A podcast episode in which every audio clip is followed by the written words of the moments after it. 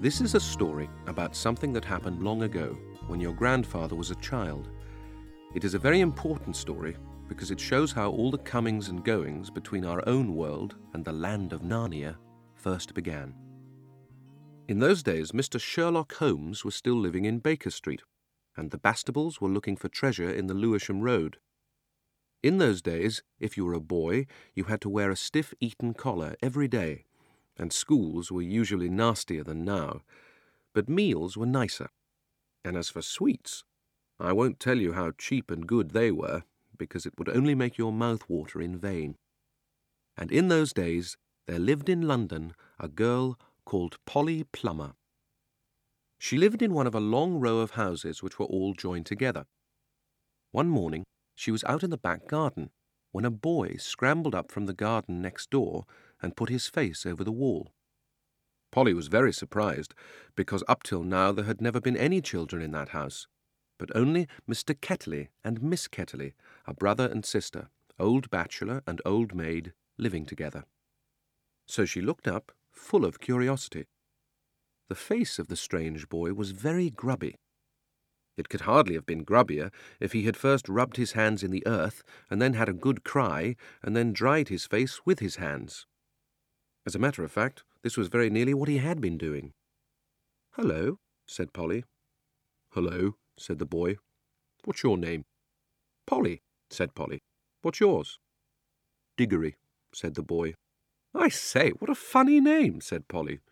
It isn't half so funny as Polly, said Diggory. Yes, it is, said Polly. No, it isn't, said Diggory. At any rate, I do wash my face, said Polly, which is what you need to do, especially after. And then she stopped. She had been going to say, after you've been blubbing, but she thought that wouldn't be polite.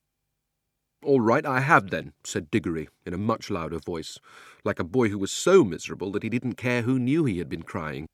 And so would you, he went on, if you'd lived all your life in the country and had a pony and a river at the bottom of the garden, and then been brought to live in a beastly hole like this.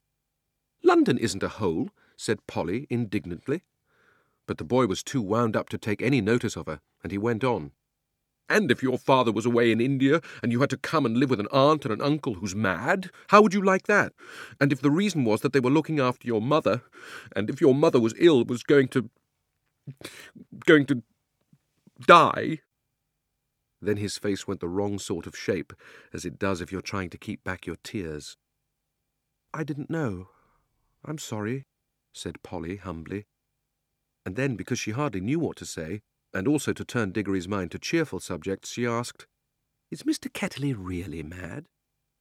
Well, either he's mad, said Diggory, or there's some other mystery. He has a study on the top floor, and Aunt Letty says I must never go up there. Well, that looks fishy to begin with. And then there's another thing.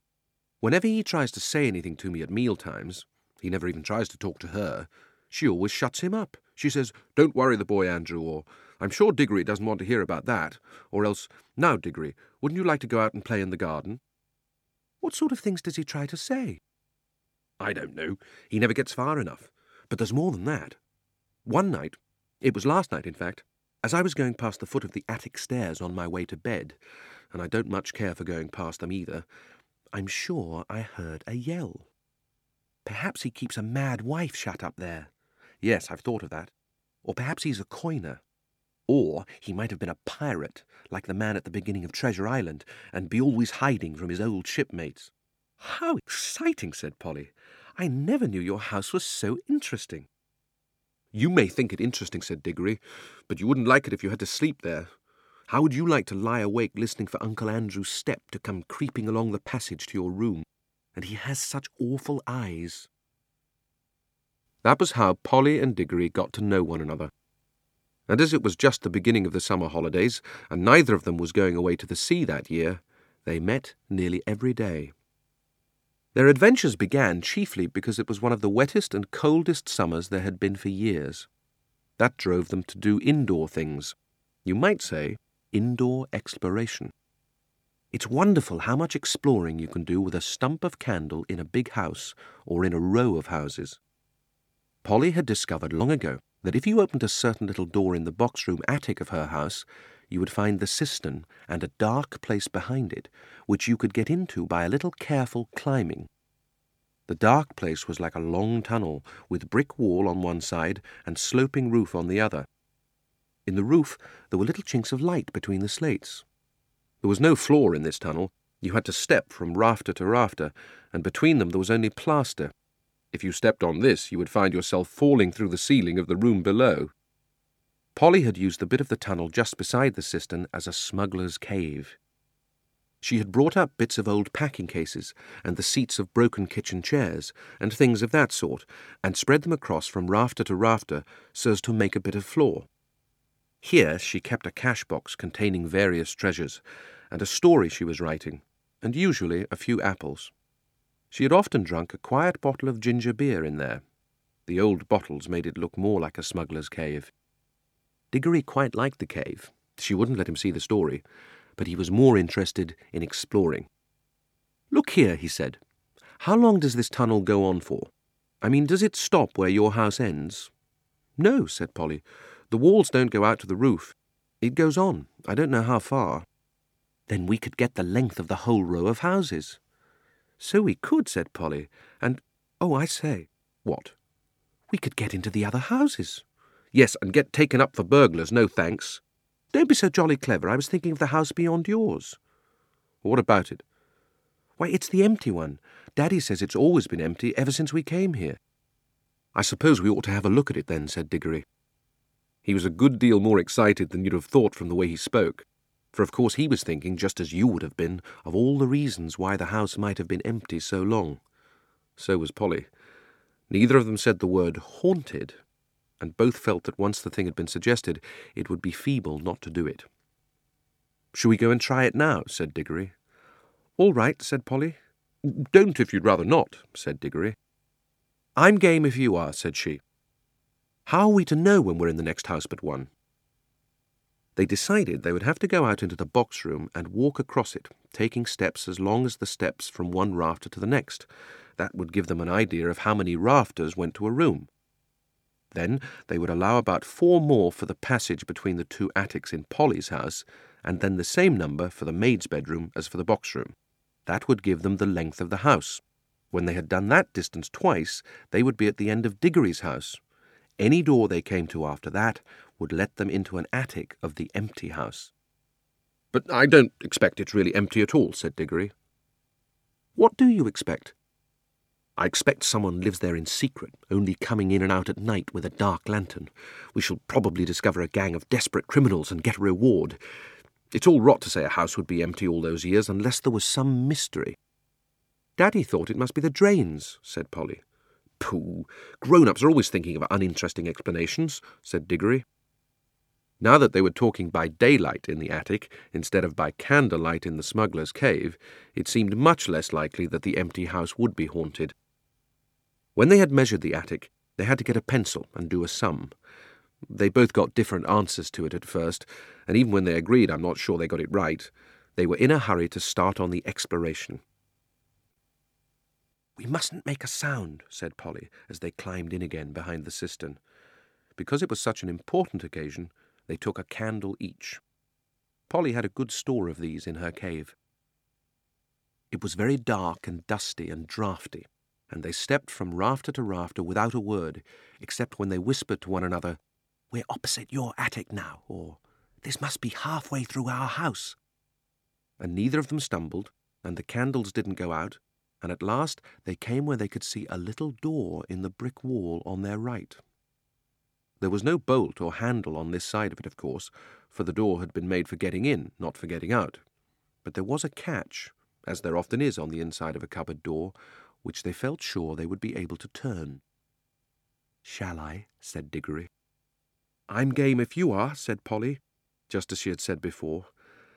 Both felt that it was becoming very serious, but neither would draw back. Diggory pushed round the catch with some difficulty. The door swung open, and the sudden daylight made them blink. Then, with a great shock, they saw that they were looking not into a deserted attic, but into a furnished room but it seemed empty enough. It was dead silent. Polly's curiosity got the better of her. She blew out her candle and stepped out into the strange room, making no more noise than a mouse. It was shaped, of course, like an attic, but furnished as a sitting room. Every bit of the walls was lined with shelves, and every bit of the shelves was full of books. A fire was burning in the grate.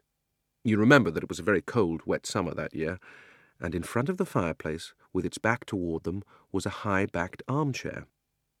Between the chair and Polly, and filling most of the middle of the room, was a big table piled with all sorts of things printed books, and books of the sort you write in, and ink bottles, and pens, and sealing wax, and a microscope. But what she noticed first was a bright red wooden tray with a number of rings on it. They were in pairs, a yellow one and a green one together, then a little space, and then another yellow one and another green one. They were no bigger than ordinary rings, and no one could help noticing them because they were so bright. They were the most beautifully shiny little things you can imagine. If Polly had been a very little younger, she would have wanted to put one in her mouth.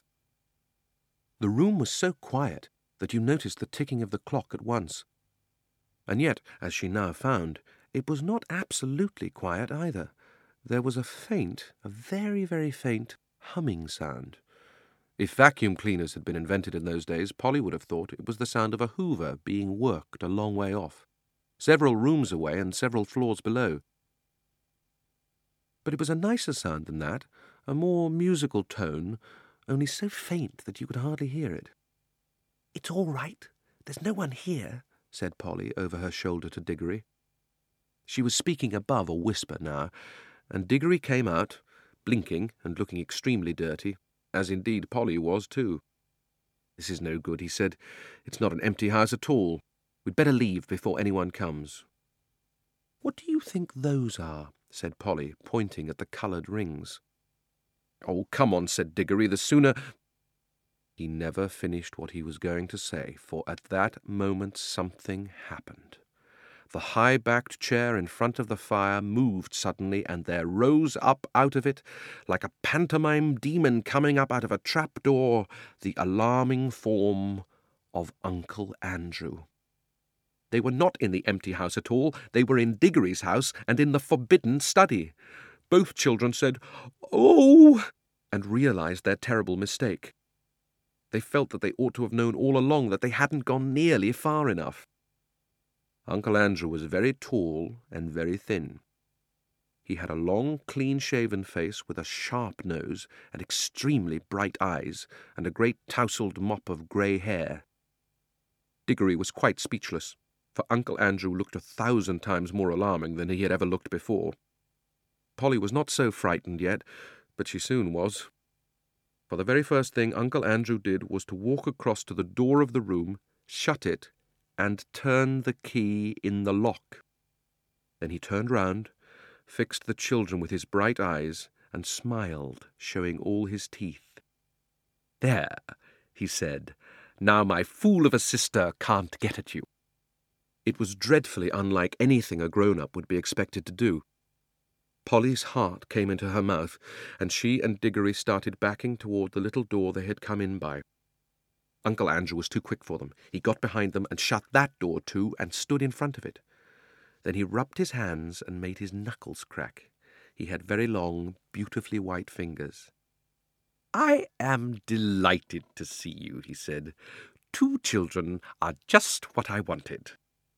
Please, Mr. Ketterley, said Polly, I've got to go home. Will you let us out, please?